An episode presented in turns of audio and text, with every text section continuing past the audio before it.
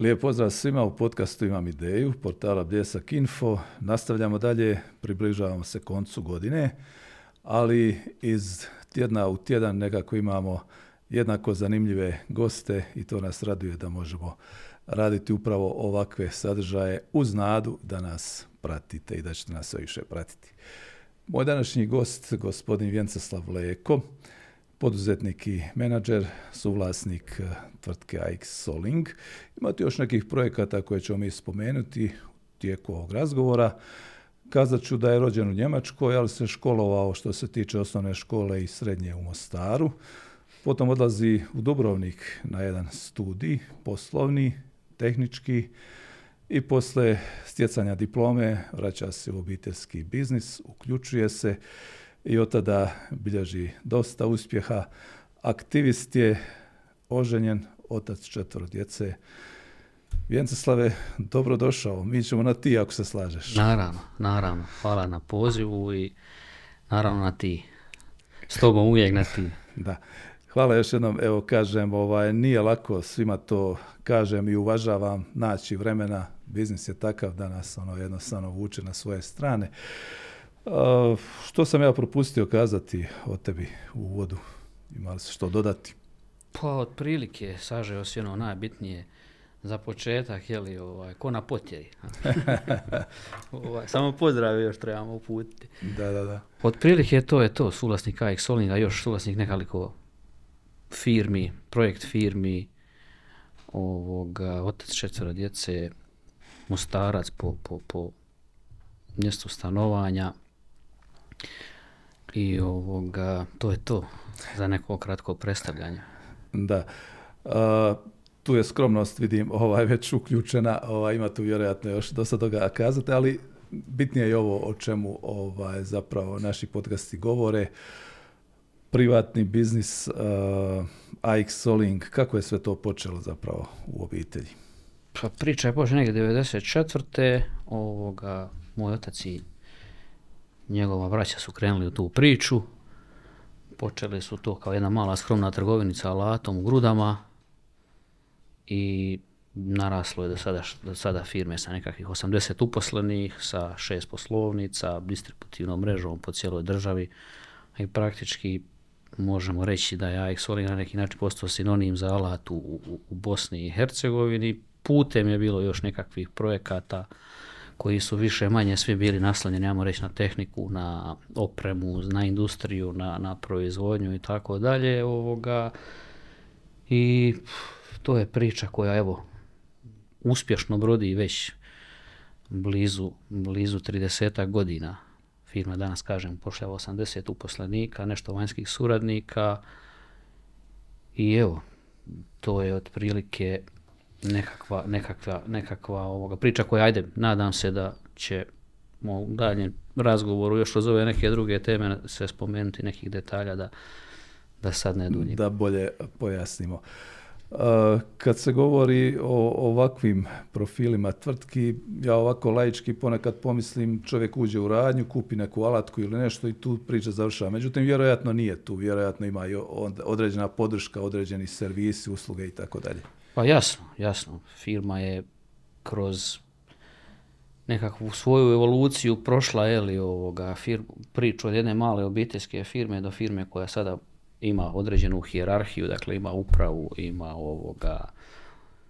ono što je posebno možda po meni bitno istaknuti, upravu koja je odvojena od vlasništva. Dakle, uprava u ovom momentu je, neću reći u potpunosti, odmaknuta od vlasništva, ali glavni ljudi uprave su oni koji su nezavisni i to je nešto što nas čini jako ponosnima da smo uspjeli napraviti tu tranziciju koja nije bila lagana, morate tu povesti računa o tome da tu ima jako puno i taština ako hoćete, dakle onog momenta kad ja kao vlasnik firme odgovaram nekome u day to day poslu, nije to na početku baš leglo onako iz prve, ali kad svi idemo zajednički prema određenom cilju, onda i ukoliko spustimo loptu na zemlju, zanemarimo te taštine ili barem odvojimo u stranu, to se na našem primjeru pokazalo kao dobar koncept.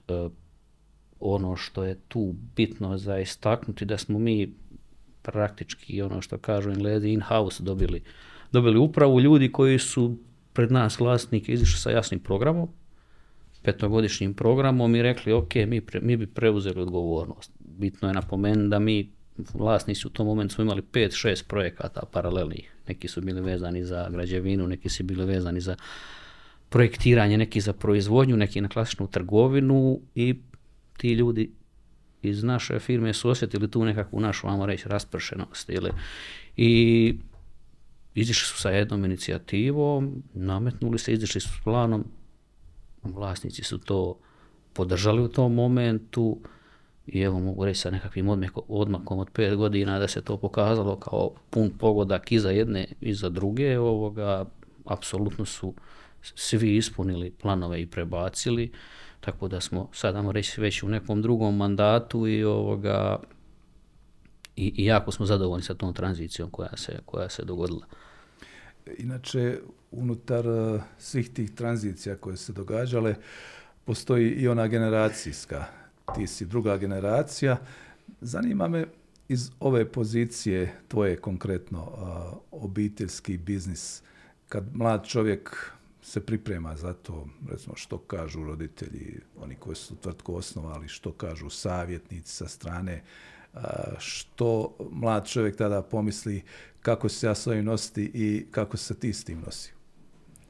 Pa, to je u mom slučaju išlo dosta postepeno. Dakle, već u osnovnoj školi sam radio određenu praksu preko ljeta u firmi. Tu sam stekao nekakve osnovni uvid u poslovanje jedne malo prodaje kao nekakve najmanje jedinice unutar naše firme. Nakon toga, kroz srednju školu, sve godine sam odrađivao praksu firmi i dobio možda malo bolji uvid.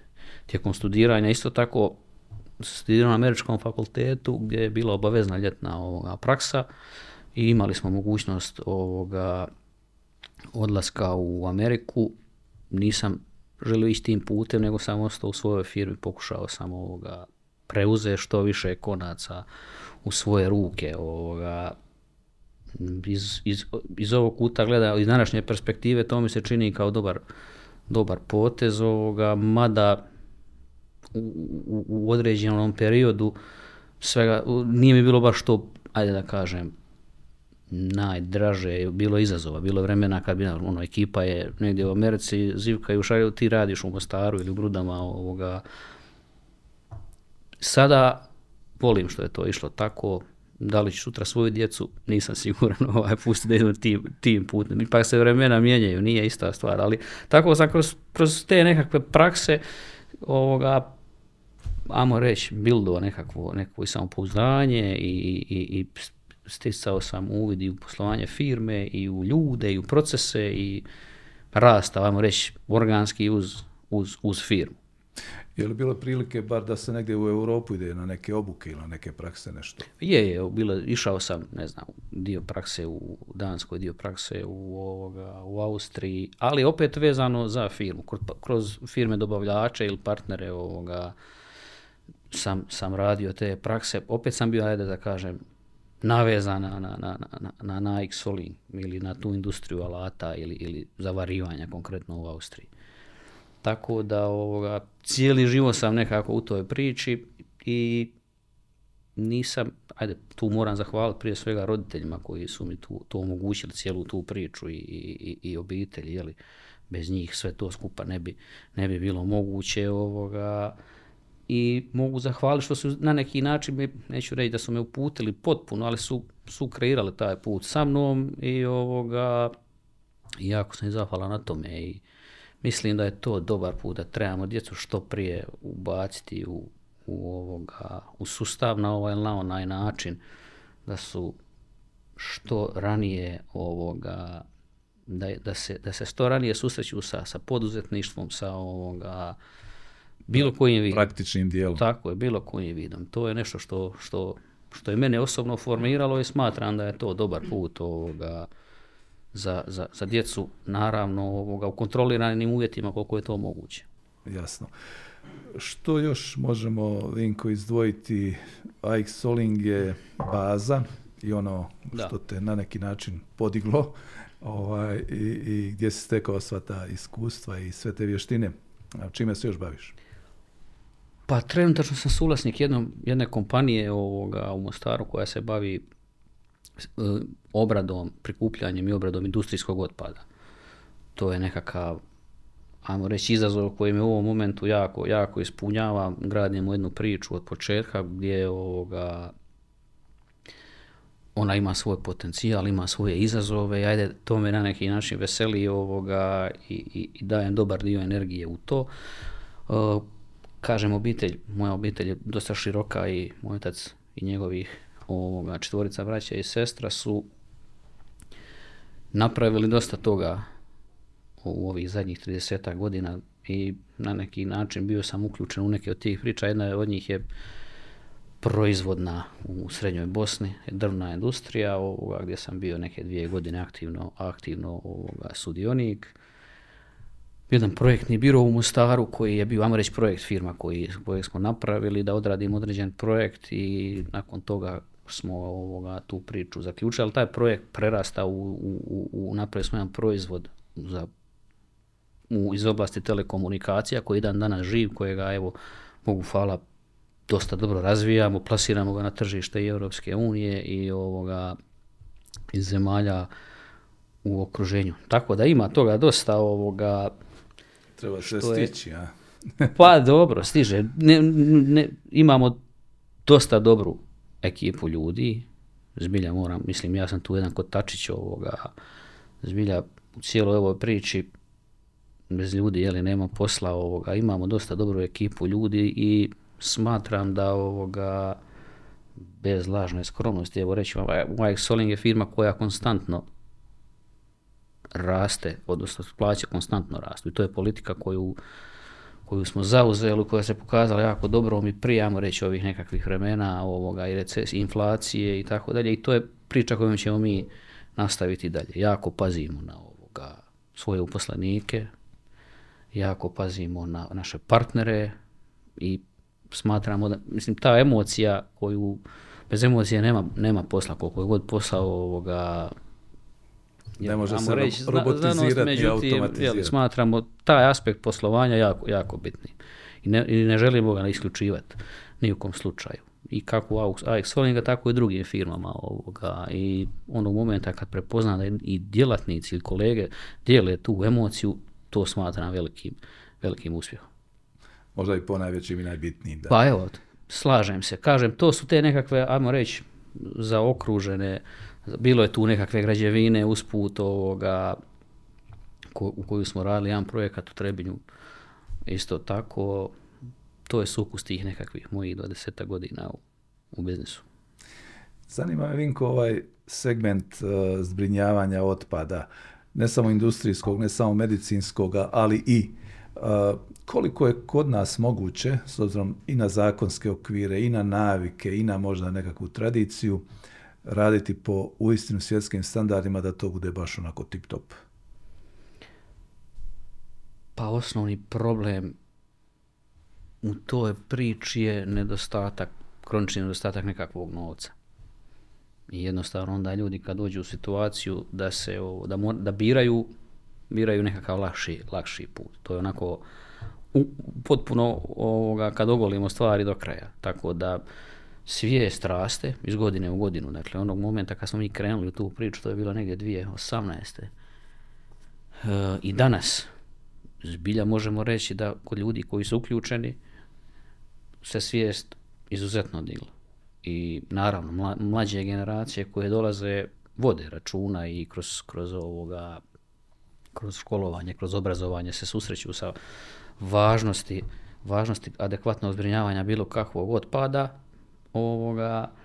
Međutim, imamo te nekakve stare navike, loše, ali generalno nedostatak sredstava, odnosno kompletna priča, ako ćemo uzeti Europu kao nekakav uzor, oni jako puno novca ulažu u to i to im se vraća na određeni način. Mi inicijalno država nije još prepoznala do kraja tu priču, a opet se iza svega stoji nedostatak sredstava da ulože taj novac koji se, koji se vrati kroz zdravstveni sustav, kroz puno stvari, kroz reciklažu, jer svaka obrada otpada je stvara određenu novu vrijednost. Da li kao energent, da li kao reciklažni materijal, nebitno je. Ali ukoliko se napravi sustav koji je samoodrživ, što je ideal, teško ga imati bez potpore, ali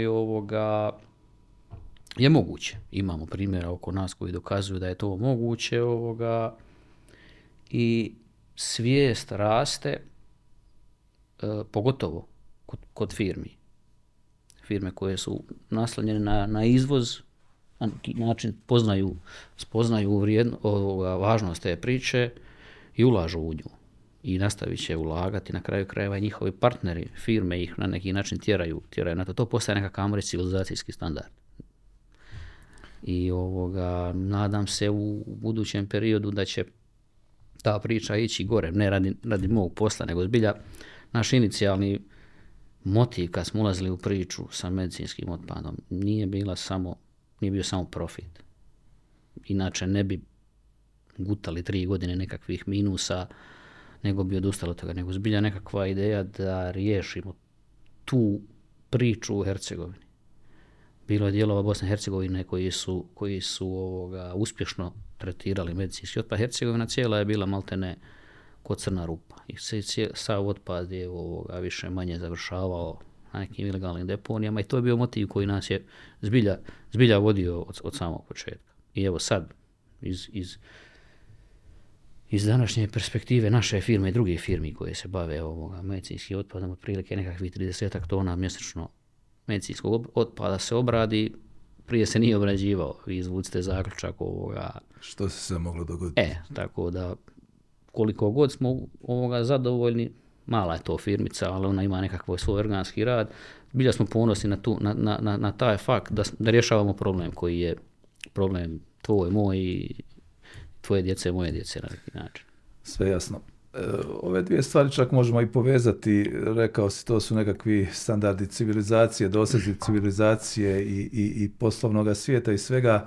S jedne strane Europa nam i diktira da moramo, a spomenuo se to malo prije, imati doista zadovoljnog radnika, dakle da bude sve uredno kad je u pitanju odnos poslodavac i radnik. I s druge strane ovaj ekološki segment koji jednostavno se ne nameće, nego je on naša potreba ili svakodnevnica. Tako da te stvari, čini mi se što prije stavimo pod kontrolu, vratit će nam se u ovom smislu u kojem ti govoriš vratiti. Slažem se, svakako. U ovim našim razgovorima jednostavno ima nekih tema koje su zajedničke. Svi ste poslovni ljudi, barem koji mi dolazite iz tog segmenta i evo ja sam, kad smo pripremali se za ovaj razgovor, rekao već 15 godina traju ove naše krize. Iz jedne upadamo u drugu, kao da se prelijevaju jedna u drugu. Ali se posluje, ali se i napreduje. Koji su to bili izazovi, recimo, i one velike financijske krize od 2008. 2009. pa kasnije pandemijske, pa sada energenti zbog ratova i tako dalje. Šta su najveći izazovi bili? Pa... Reću vam da smo mi 2008. AXO-Link je radi projekta o građevinu zbilja bio doveden pred rub gašenja. Jednostavno, koliko god mislite da imate stabilnu firmu, ako ste se odmakli od nekog core biznisa i niste dobro predvidjeli stvari, mada ta kriza 2008. nije bilo nešto što se moglo predvidjeti tako lako, odnosno nije se mogla predvidjeti ta dinamika, da će to se preko noći doći do sloma. Onda dođete u neku priču koju ste toliko dugo gradili da zbilja bez pomoći nekih dragih ljudi u tom momentu eksterno, van firme, nisam siguran da bi ta priča preživjela i tu zahvaljujem ovom prilikom nekim od tih ljudi, oni će se prepoznati. Izazova je dosta, svako vrijeme nosi nekakve svoje izazove, krize, nazovite ih kako hoćete, trenutačno svi pričaju o nedostatku radne snage, nedostatku kvalificirane radne snage, o nekakvim, pa ako hoćete reći, sigurnosnim izazovima koji se zadnjih 2 godine tu nadvijaju nad ove prostore koji su uvijek, da kažem, trusni. Kako se nosimo? Nosimo se na razne načine, ja bih rekao da se nosimo dobro, kako pričamo o nama kao firmi ili o nama kao nekakvoj grupaciji firmi, ali je nema tu nekog recepta, stavimo problem na stol i onda ga pokušavamo rašlaniti i rješavati. Konkretno što se tiče sad ove situacije sa radnom snagom, pokušavamo biti tu na neki način preduhitriti problem, mi kao firma, isplaćujemo dječji doplatak već nekoliko godina jer ga županija iz nekog razloga ne isplaćuje, imamo nekakve fondove solidarnosti za kolege koji imaju određenih nepredviđenih zdravstvenih problema ili za zdravstvene probleme koje ne podržava sustav zdravstvenog osiguranja. Radimo na određenim team buildingsima, na polugodišnjoj, godišnjom nivou, pokušavamo preduhitriti problem, pokušavamo se uhvatiti sa njim u koštac. Nema univerzalnog rješenja. Jasno. Kad su u pitanju odnosi i sa dobavljačima i sa možda većim kupcima, ovisno kako se biznis odvija, u to vrijeme vjerojatno nije bilo lako kad su bile one krize, pogotovo recimo pandemijska, nema kretanja, nema puno ni prometa. Kako se to premostilo? Pa mi smo imali sreću da naša branša nije bila zabranjena. Mi smo praktički cijelo vrijeme pandemije radili, naše maloprodaje su radile i to nam je uvelike olakšalo, uvelike nam je olakšalo, odnos sa našim dobavljačima, s našim partnerima. Promet je naravno trpio, ali ne do te mjere da smo bili, da smo se doveli u situaciju da nam visi što je bilo slučaj, ako znate, sa cijelom ugostiteljskom branšom i još nekim branšama koje su zbilja tada u momentu bile dovedene pred. Mi smo imali tu sreću da smo bili, ajmo reći, van te priče. Odnos kupaca i dobavljača, on se, ajmo reći, mijenja iz godine u godinu, ali ono što je činjenica da je tu sve manji prostor, da naravno i naši dobavljači imaju svoje probleme i oni su, pogotovo, ako sad pričamo o dobavljačima sa njemačkog područja, s područja Njemačke, Austrije, Švicarske, oni zbilja u zadnjih godinu dana su u ozbiljnim problemima. Znači, distributivni lanci su poremećeni, valute plaćanja su jako skraćene, limiti financijski su skraćeni i smanjen je manevarski prostor rada s njima. S druge strane, dobavljači nemaju baš puno razumijevanja što se tiče prometa. Promet bi volili da je isti jednak, a s druge strane skraćuju taj manevarski prostor, ali ja reći na neki način nas challenge, čine nas jačima. Tako da uvijek se nađe put, taj poduzetnički nerv je dosta jak i dosta jak je taj poduzetnički instinkt za preživljavanje. Nađemo put kao ekipa ljudi, kao tim ljudi, uvijek nađemo put da se i na kraju kraja moram priznati da i dobavljači imaju veliko razumijevanje, jer ako su prepoznali partnera u tebi, ne može jedna krizna godina ili dvije, ne može, ako imate iskren odnos, ako su stvari iskomunicirane kako treba biti iskomunicirane, onda jedna krizna godina neće dugoročno naštetiti odnosu. To povjerenje čuva sve. Jasno, to je, bitna je jako komunikacija. Pored svih ovih globalnih kriza, mi imamo i ove naše vječite nerješene probleme unutarnje, pa recimo, poznato nam je obojici već godinama, desetljećima skoro, govori se o potrebnim reformama. Svi se kunu u reforme, pa ih zagovaraju, pa pokreću, pa se tu i nekakva konkretna rješenja napišu na papiru, ali nekako to u praksi ne ide baš, recimo ne mijenjaju se stvari. Spomenut ću one koje su bile aktualne od zadnjih 5-6 godina. Zakon o porezu na dohodak, zakon o doprinosima, pa i zakon o dobiti. Da ne kažem PDV, da je ostao onako negdje na pola puta, pa još uvijek su poslodavci nezadovoljni ako ništa sa onim rokom do kojeg se mora, do 10. mjeseca i tako dalje. Sad, dakle, govorim samo fragmentarno, ali spada u tu kategoriju fiskalnih, ali i drugih zakona. Kako poslodavci gledaju na to, s obzirom da čini mi se malo onako čovjeka uvjetno rečeno ubija u pojam kad vidi da se iz godine u godinu ne mijenja ništa, bez obzira koja vlada dođe? Pa, pitanje ti je ono malo zeznuto kada se tako izrazi. Mi smo, skupa smo prolazili kroz te nekakve priče, kroz Gospodarsku komoru, sada APH i dosta nas je okalila.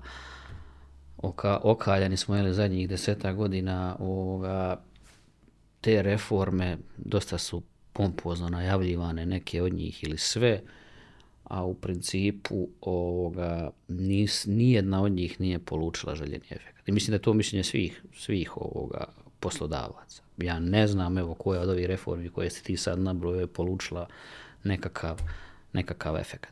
Zbilja. I implementacija svega toga na terenu je vrlo, vrlo škakljiva. Vrlo škakljiva i jednostavno ne postoji izgrađeno povjerenje između institucija i gospodarstva. To je ono što je veliki problem, što je problem ne mislim da je to stvar namjera, nego jednostavno ne postoje pa i ni komunikacijski kanali koji bi trebali biti, koji u normalnim državama postoje, mislim prije svega na nekakve udruge poslodavaca, cehove, strukovne ili nazovi kako, ima dosta toga, jednostavno to ne postoji, ako postoji, ono se vremenom nekako postane svrha samo sebi ili se opredijeli da bude u službi jedne od te dvije strane. Tako da mislim da bi razvojem tog sustava komora i njegovim unapređenjem te reforme bile bolje iskomunicirane. Jer iluzorno je da se te reforme donose jednostrano. Generalno se one u ovoj državi uglavnom donose jednostrane, što znači na štetu drugog, pojednostavljeno. I to nikad nije dobro. I praktički svaka od tih reformi je izazvala određenu pobunu unutar gospodarskih krugova i malo koja je dočekana sa nekom dobrodošlicom. Što ne znači da su one zamišljene dugoročno kao loše, međutim problematično je kako se to iskomunicira i kako se to implementira i onda se dođe do nekakvog blokovskog pozicioniranja mi i oni, što nikad nikom nije donijelo nešto dobro. I ima tu zakona koji su, ja nisam pravnik, ali ima zakona koji su jako dobro napisani ili uglavnom prepisani iz modernih nekakvih zemalja u okruženju koje funkcioniraju bolje od nas. Dakle, nije uvijek stvar ni zakona, nego njegove implementacije i komunikacije ili podzakonskih akata koji malo bolje reguliraju određenu tematiku. Kažem, ponavljam, smatram da tu ta komunikacija mora biti puno bolja. Bili smo skupa na mali milijun nekakvih skupova, na mali milijun nekakvih panela, diskusija i tako dalje, gdje se jednostavno predstavnici vlasti postavljaju nekad preautoritativno prema gospodarstvu. Nema potrebe za tim. Na neki način skupa mi kreiramo ovaj ambijent, barem bi ga trebali skupa kreirati. Mislim da tu mora postojati bolje razumijevanje jednih za druge. Upravo sam htio pitati o tim iskustvima. Bio si predsjednik ove udruge koja je jako bitna. U početku je bila samo mostarska, kasnije malo iskoračila u Hercegovinu koliko je mogla, ali ima jedan kontinuitet rada od 12 godina, što je ipak zavidno kad se uzme sve u obzir. Ima li tu neke nakupljene frustracije? Što bi zapravo čovjek učinio drugčije kad bi ponovno, ili možda malo rigidnije pitanje, bili ikada opet?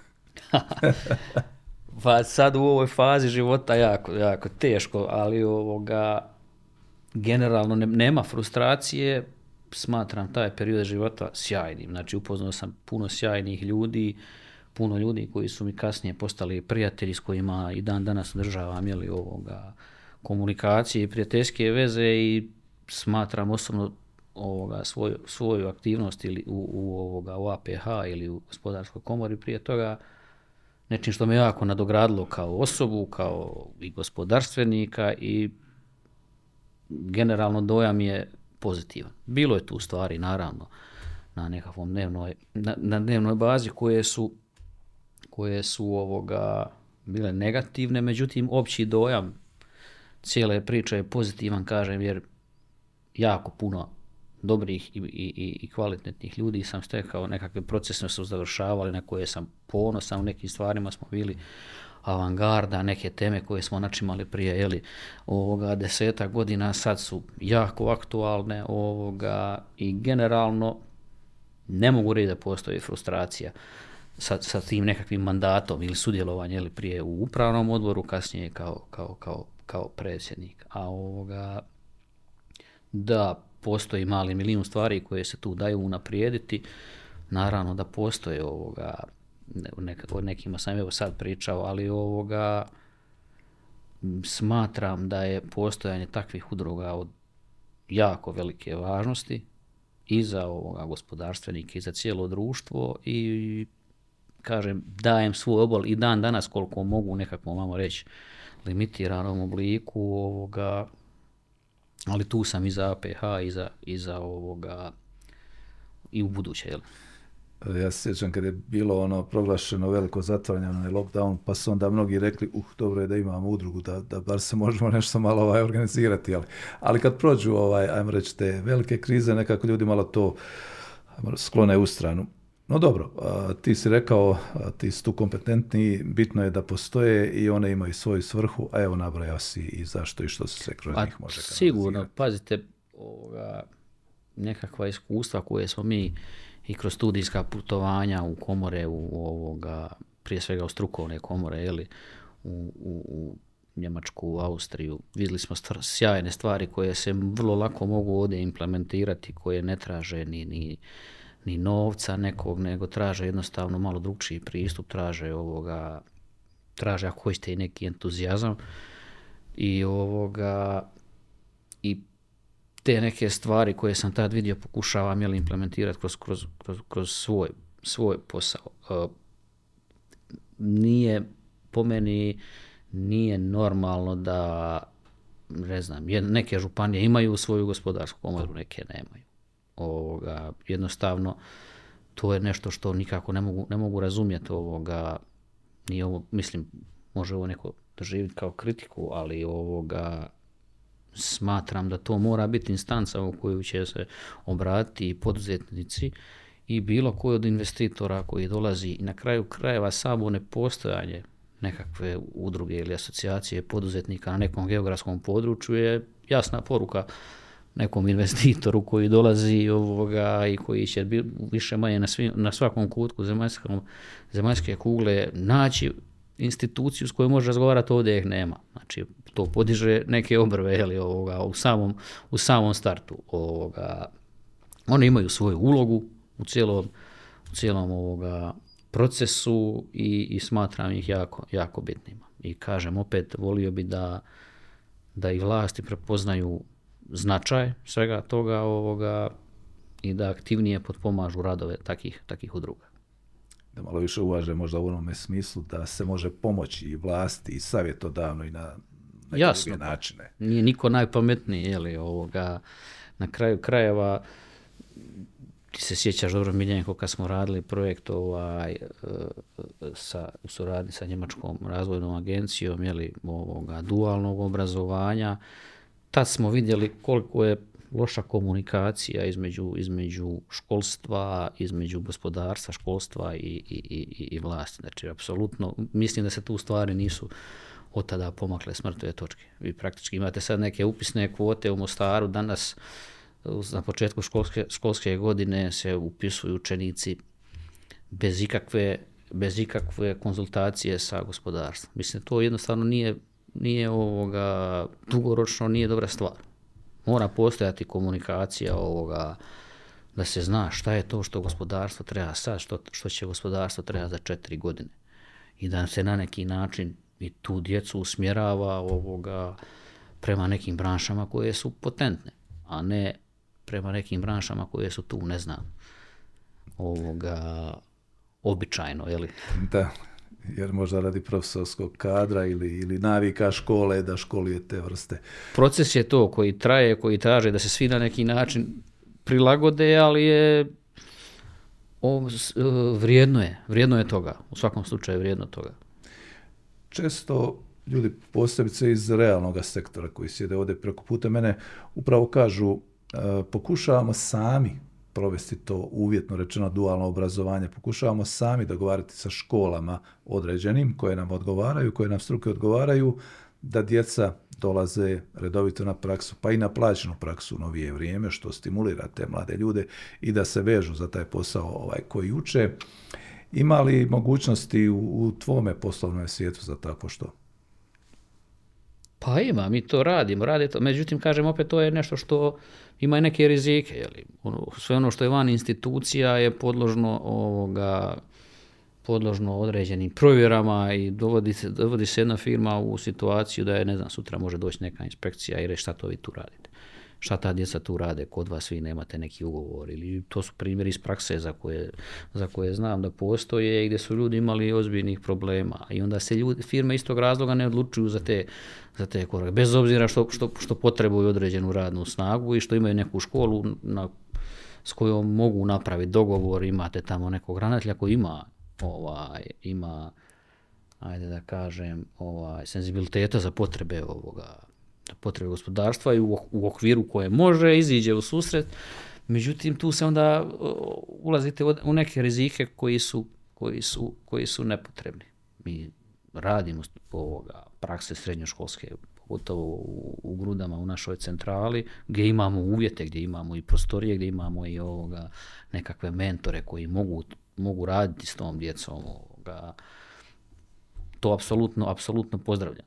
I imamo već neke uposlenike koji su izišli iz tog sustava i kad dobijete dijete od 18 godina koje već 2-3 godine u sustavu, koje zna se ponašati u firmi, zna procese, zna na kraju krajeva pa ako hoćete kako se treba i obući, to olakšava i skraćuje put do nekakvog optimalnog uposlenika i na kraju krajeva olakšava i njemu put da se realizira, da dobije veću plaću, da stekne reputaciju u firmi i tako dalje. Dakle, svima to ide na ruku. Taj fenomen radne snage, u novije vrijeme govori se o nedostatku, ranije smo stalno govorili o nezaposlenosti, sad govorimo, ali paralelno je, čini mi se. A radne snage, prave, kvalitetne radne snage, kad raspisujete natječaje, kad tražite dobre kvalificirane ljude, je li ima sad teškoća da ih stvarno naći? Jesu li otišli? Problem postoji, to je definitivno. Kogod kaže da ne postoji ne govori istinu. Taj problem je slojevit, nije on uvjetovan, on je uvjetovan i u dobra doba i sa neodgovornosti gospodarstvenika. To treba jasno reći, u vrijeme iza rata je bilo svakakvo i postojali su svakakvi običaji i unutar firmi i tretiranja zaposlenika i svi smo mi sad plaćamo cijenu toga. To je problem koji postoji i koji je jako izražen, pogotovo u manjim sredinama to je problem koji koči gospodarstvo, koči investicije, vi imate određenih inicijativa koje su pale na tome, jer jednostavno ne možete naći adekvatnu radnu snagu. I svak se na neki način dovijava kako to riješiti, neko manje uspješno, neko više uspješno. Kažem vam, mi pokušavamo kroz nekakve stimulativne mjere, mislim da uspijevamo, generalno mi kao firma nismo toliko osjetili taj problem, ali trošimo jako puno energije, pa i sredstava, ako hoćete reći, zadnjih 5-6 godina na to. I isplati se. A reću vam da, ne znam, u proizvodnim firmama je taj manevarski prostor jako sužen, jer je uvjetovan nekakvom proizvodnom cijenom proizvoda kojoj rad dosta utječe i To je ozbiljan problem. Ima jedan problem koji se čini mi se veže za ovu temu i on postaje fenomen. Naime, već se evo godinama paralelno sa ovim reformskim zakonima priča i o podizanju minimalne plaće, dakle one koja bi bila zakonski propisana. S jedne strane čini mi se da bi interes vlasti trebao biti da se ta plaća podigne, interes poslodavaca jeste uz ono ali, uz dakle uvjete da se smanje određene stope i da kako sindikata koji traže uvijek maksimum. Tu zapravo dođemo u ćorsokak pa da na kraju ipak stradaju uposlenici da plaća stoji jer je takva kakva je propisana, a ima prostora da se podigne. A prostora ima, tu bi vlada morala popustiti, što bi im se dugoročno opet vratilo kroz punjenja budžeta na drugi način. Nema tu drugog rješenja. Jednostavno nema tu drugog rješenja. Ja ga barem ne vidim jednostavno taj državni aparat mora postati efikasniji. Jednostavno on mora postati servis građanima i privredi. On trenutačno jede jako puno i postaje na neki način svrha samo u sebi. Nije čak problem broja ljudi, nego nedostatka odgovornosti tih ljudi i onda to stvara veliku frustraciju. To stvara frustraciju, djelatniku AXO-Linga koji to vidi, od kojih se traži određena odgovornost, traži se određena efikasnost, traži se određeni rezultat. On vidi da veliku neproporciju između javnog sektora i privatnog sektora, i to je ono što frustrira ljude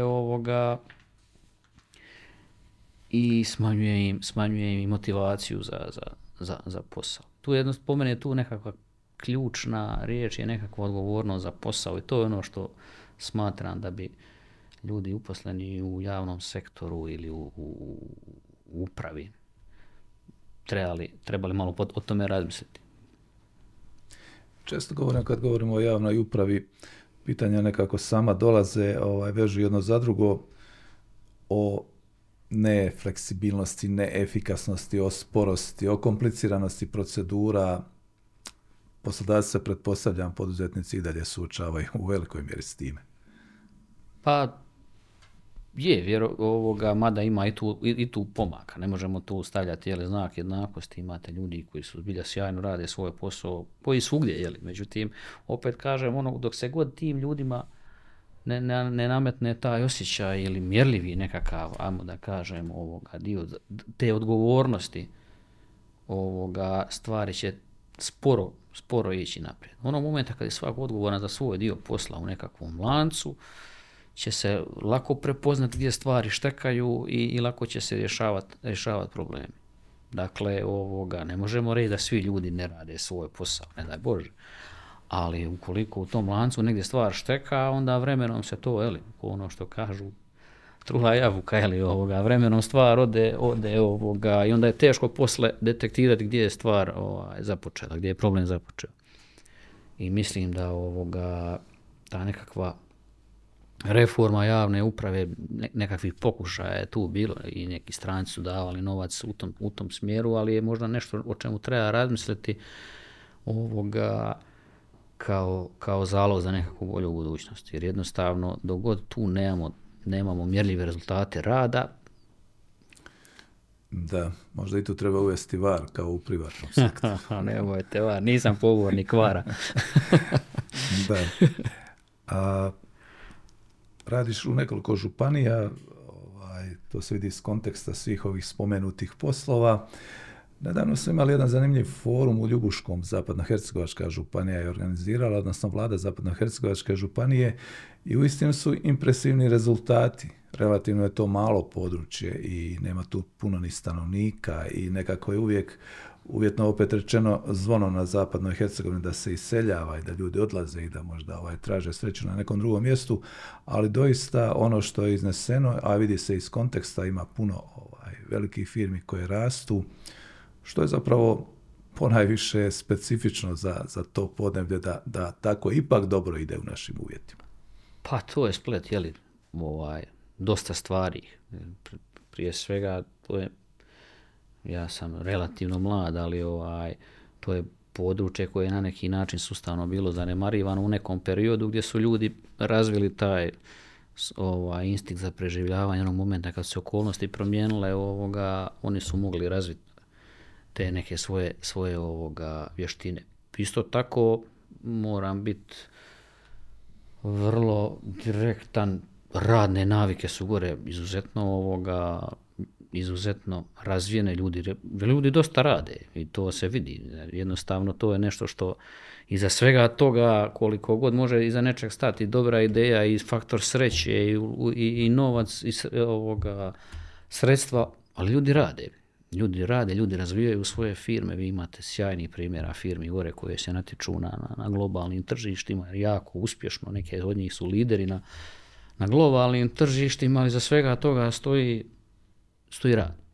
I županija gore, ako pričamo ili o ZHŽ-u, daje svoj obol svemu tome kroz nekakve poticajne mjere, prije svega ajmo reći socijalne mjere, kroz naknade rodiljama i tako da. To su stvari koje zbilja u praksi jako pomažu da se uposlenici osjećaju bolje, da su na neki način stabilniji i da daju više od sebe, da su rasterećeniji, jer ako imate nekakav dječji doplatak koji vam može isfinancirati dječje dodatne aktivnosti, to ljudima jako puno znači, praktično jako puno znači za njihovo samopouzdanje, jako puno znači za njihov nekakav rezultat.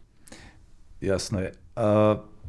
Kad se govori o Mostaru, vratimo se ovdje, život u Mostaru, ja sam spomenuo, imaš 4 djece, ponosan si što imaš toliko djece, naravno, ali nije lako podizati djecu u sredini koja možda nije do kraja uređena. Ja ne kažem da nije ili da jest, nije moje da to kažem, ali recimo iz pozicije roditelja, mladog oca, kakav je Mostar? Je li mu fali baš puno da bude poželjan za život?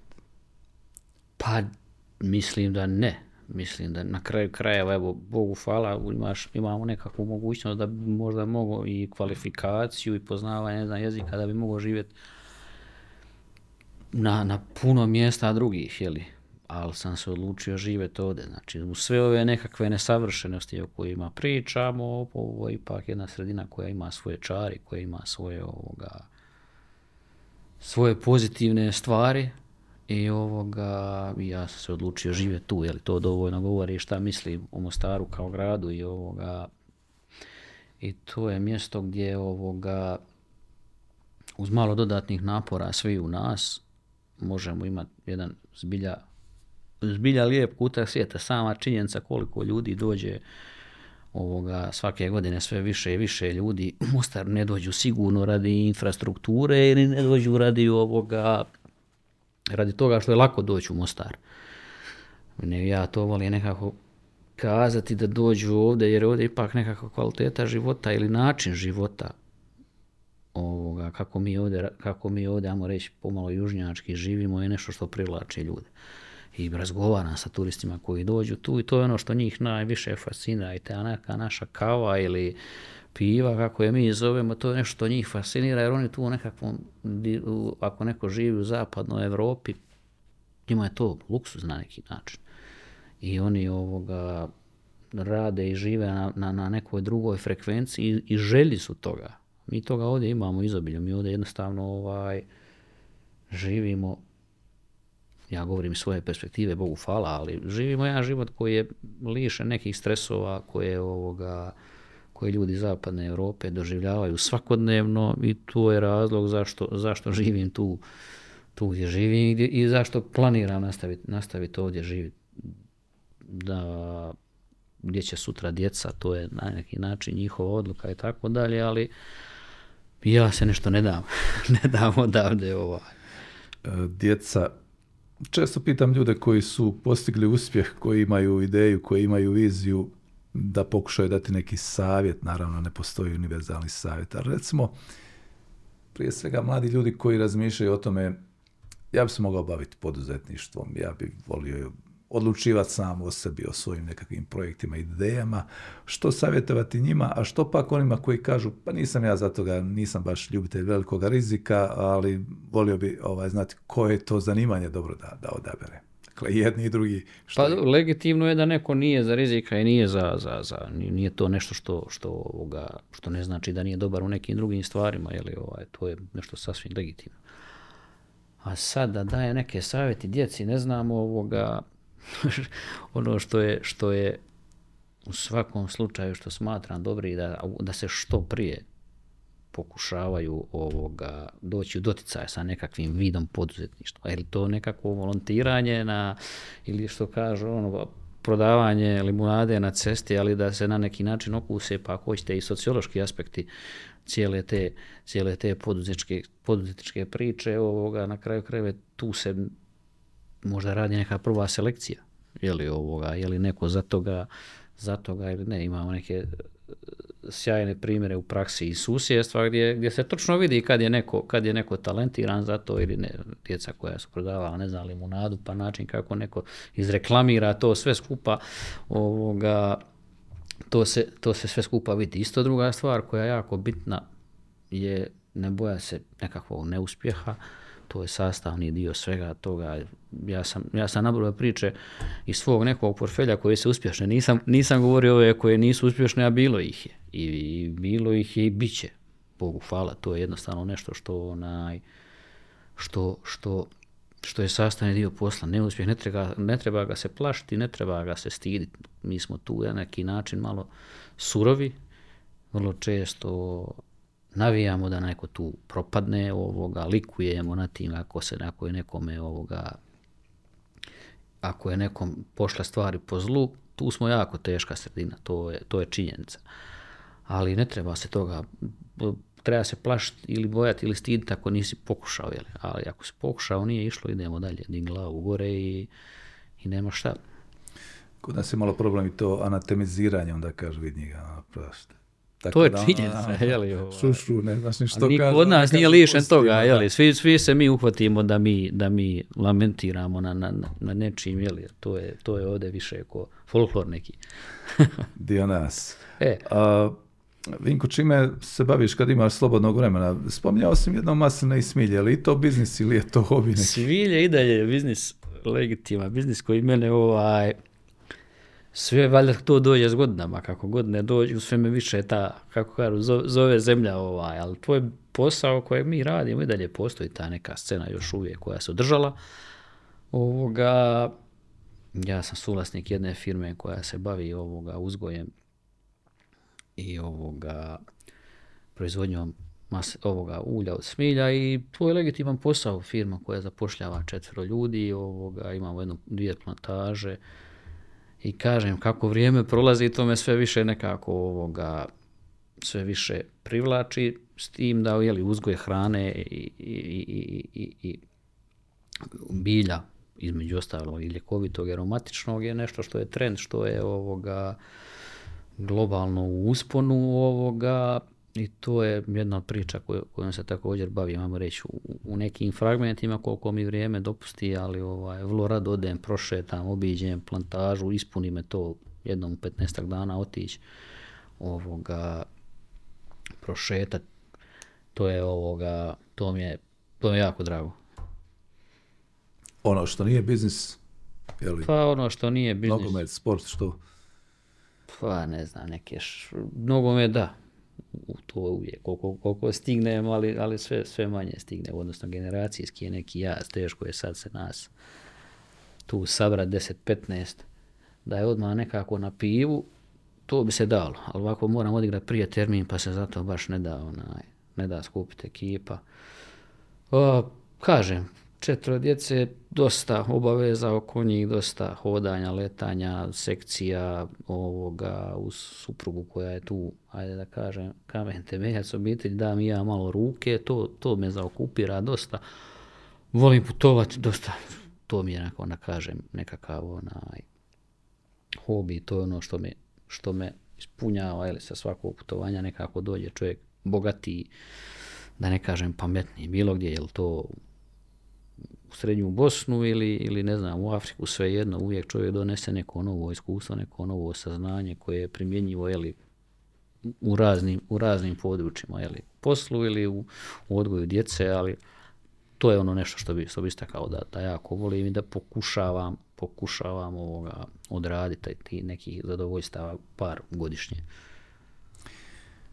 Ako za neki kraj nešto, obično pitam ljude o planovima, pitanje je kliše, ali nekako ljudi vole čuti, slušao sam ovoga čovjeka, pametno govori, naučio sam neke stvari, pa pogotovo kad kaže imam ja još namjer, imam ja još ideja, pa da čujemo nešto.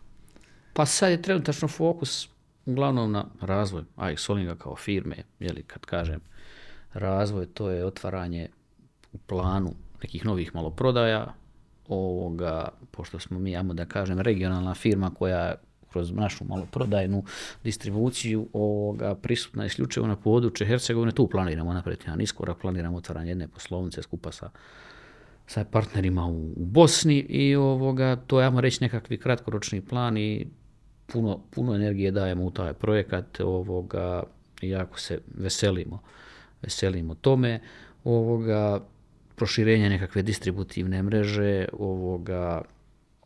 prije svega, kažem, firma Exceling je izuzetan iskorak napravila u segmentu zavarivanja. To je nešto gdje smo jako ponosni, gdje smo se dobro ekipirali, imamo jako dobar tim ljudi koji, čak inženjera koji sudjeluju, prodajnih inženjera, i to je recimo nešto što nas jako veseli, a to je scena koja je u BiH izuzetnom usponu. I što se tiče ovih drugih firmi, kažem, to svaka od njih ima nekakve planove, naravno, šta ćemo od toga uspjeti, šta nećemo, ovisi o vremenima, ovisi i o energiji koju ćemo uspjeti u svome tome uložiti, ovisi o ljudima koji su unutra, kažem, generalno, to je plan i fokus je isključivo u ovom momentu vezan za Exceling i proširenje kapaciteta te kompanije. I to je otprilike to što se tiče poslova. Što se tiče privatno, kažem, to je, tu sam, planiram ostati dalje u Mostaru i razvijati se ovdje.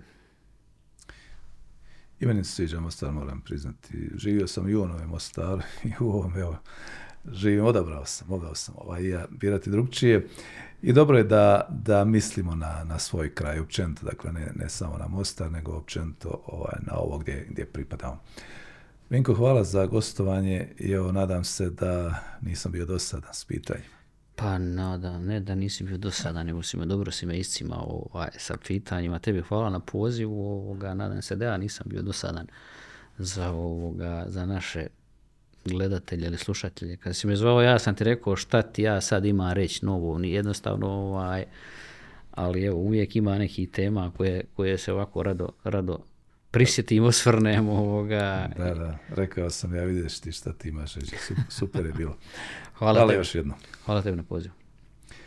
Gledali ste još jedno izdanje podcasta Imam ideju, portala Bljesak.info. Naš gost bio je gospodin Vjenceslav Leko, poduzetnik i menadžer.